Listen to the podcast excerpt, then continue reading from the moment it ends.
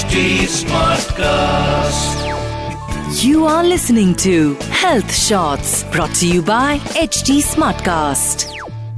ज़िंदगी में मुश्किलें ना आए ना इसकी कोई गारंटी नहीं है पर उन मुश्किलों का सामना करने की हिम्मत बहुत ज़रूरी है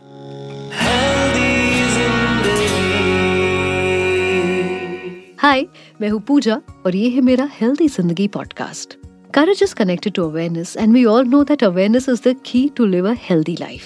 आज के पॉडकास्ट में हम एक ऐसे टॉपिक पर बात करेंगे, जिसके बारे में एकेडमिक्स एंड सोशल मीडिया पर आपने कई बार पढ़ा होगा।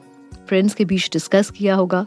बट एक्चुअल में इसका कैसे बैड इम्पैक्ट लाइफ पर पड़ता है, ये कभी समझ नहीं आता है, या उसको सीरियसली नहीं लिया जाता।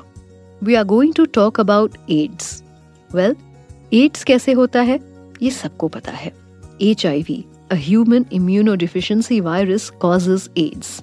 And ये condition जितना हम सोचते हैं उससे भी ज़्यादा वर्स्ट होती है। हमें ये पता है कि एड्स फैलता कैसे है।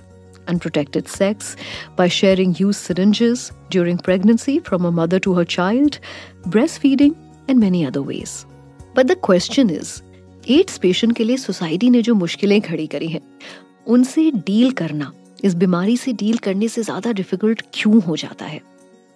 एच की वजह से पेशेंट का immune system by the time weak होने लगता है और उसमें लोगों की अनअवेयरनेस उन्हें और वीक कर देती है।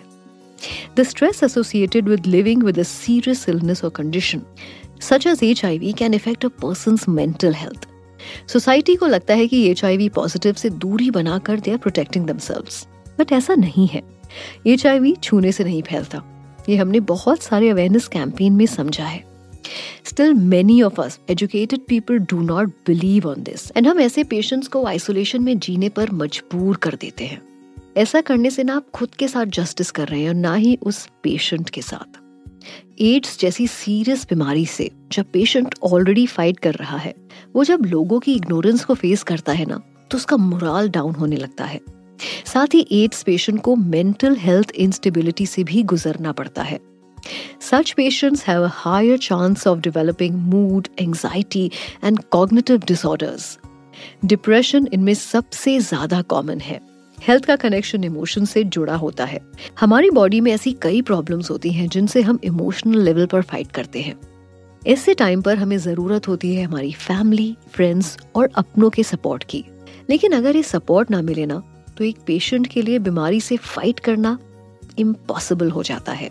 Another psychological impact of H I V on patient is fear and isolation जब किसी को एच डायग्नोज होता है तो सबसे पहले उसकी कंडीशन सोसाइटी में डिस्क्लोज होने का जो डर है, वो लगने लगता है। सोसाइटी वैसे भी अभी इतनी एडवांस नहीं है और उसमें अगर किसी की मेडिकल कंडीशन डिस्क्लोज होती है तो पेशेंट को एक इमोशनल ट्रॉमा से गुजरना पड़ता है एंड चांसेस होते हैं कि लव्ड वंस सबसे पहले डिस्टेंस बना लेते हैं।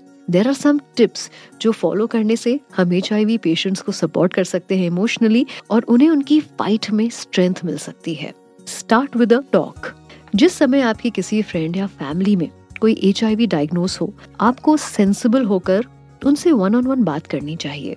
Have a talk with them so that they can open up and share what's going on in the mind ऐसा करने से उन्हें हल्का महसूस होगा और आप बेटर वे में अपना मैसेज कन्वे कर पाएँगे that you care for them try to give them some sort of advice try to find out healthy ways of life and discuss with doctors what is the next step second is, listen HIV एक serious illness है और एक patient के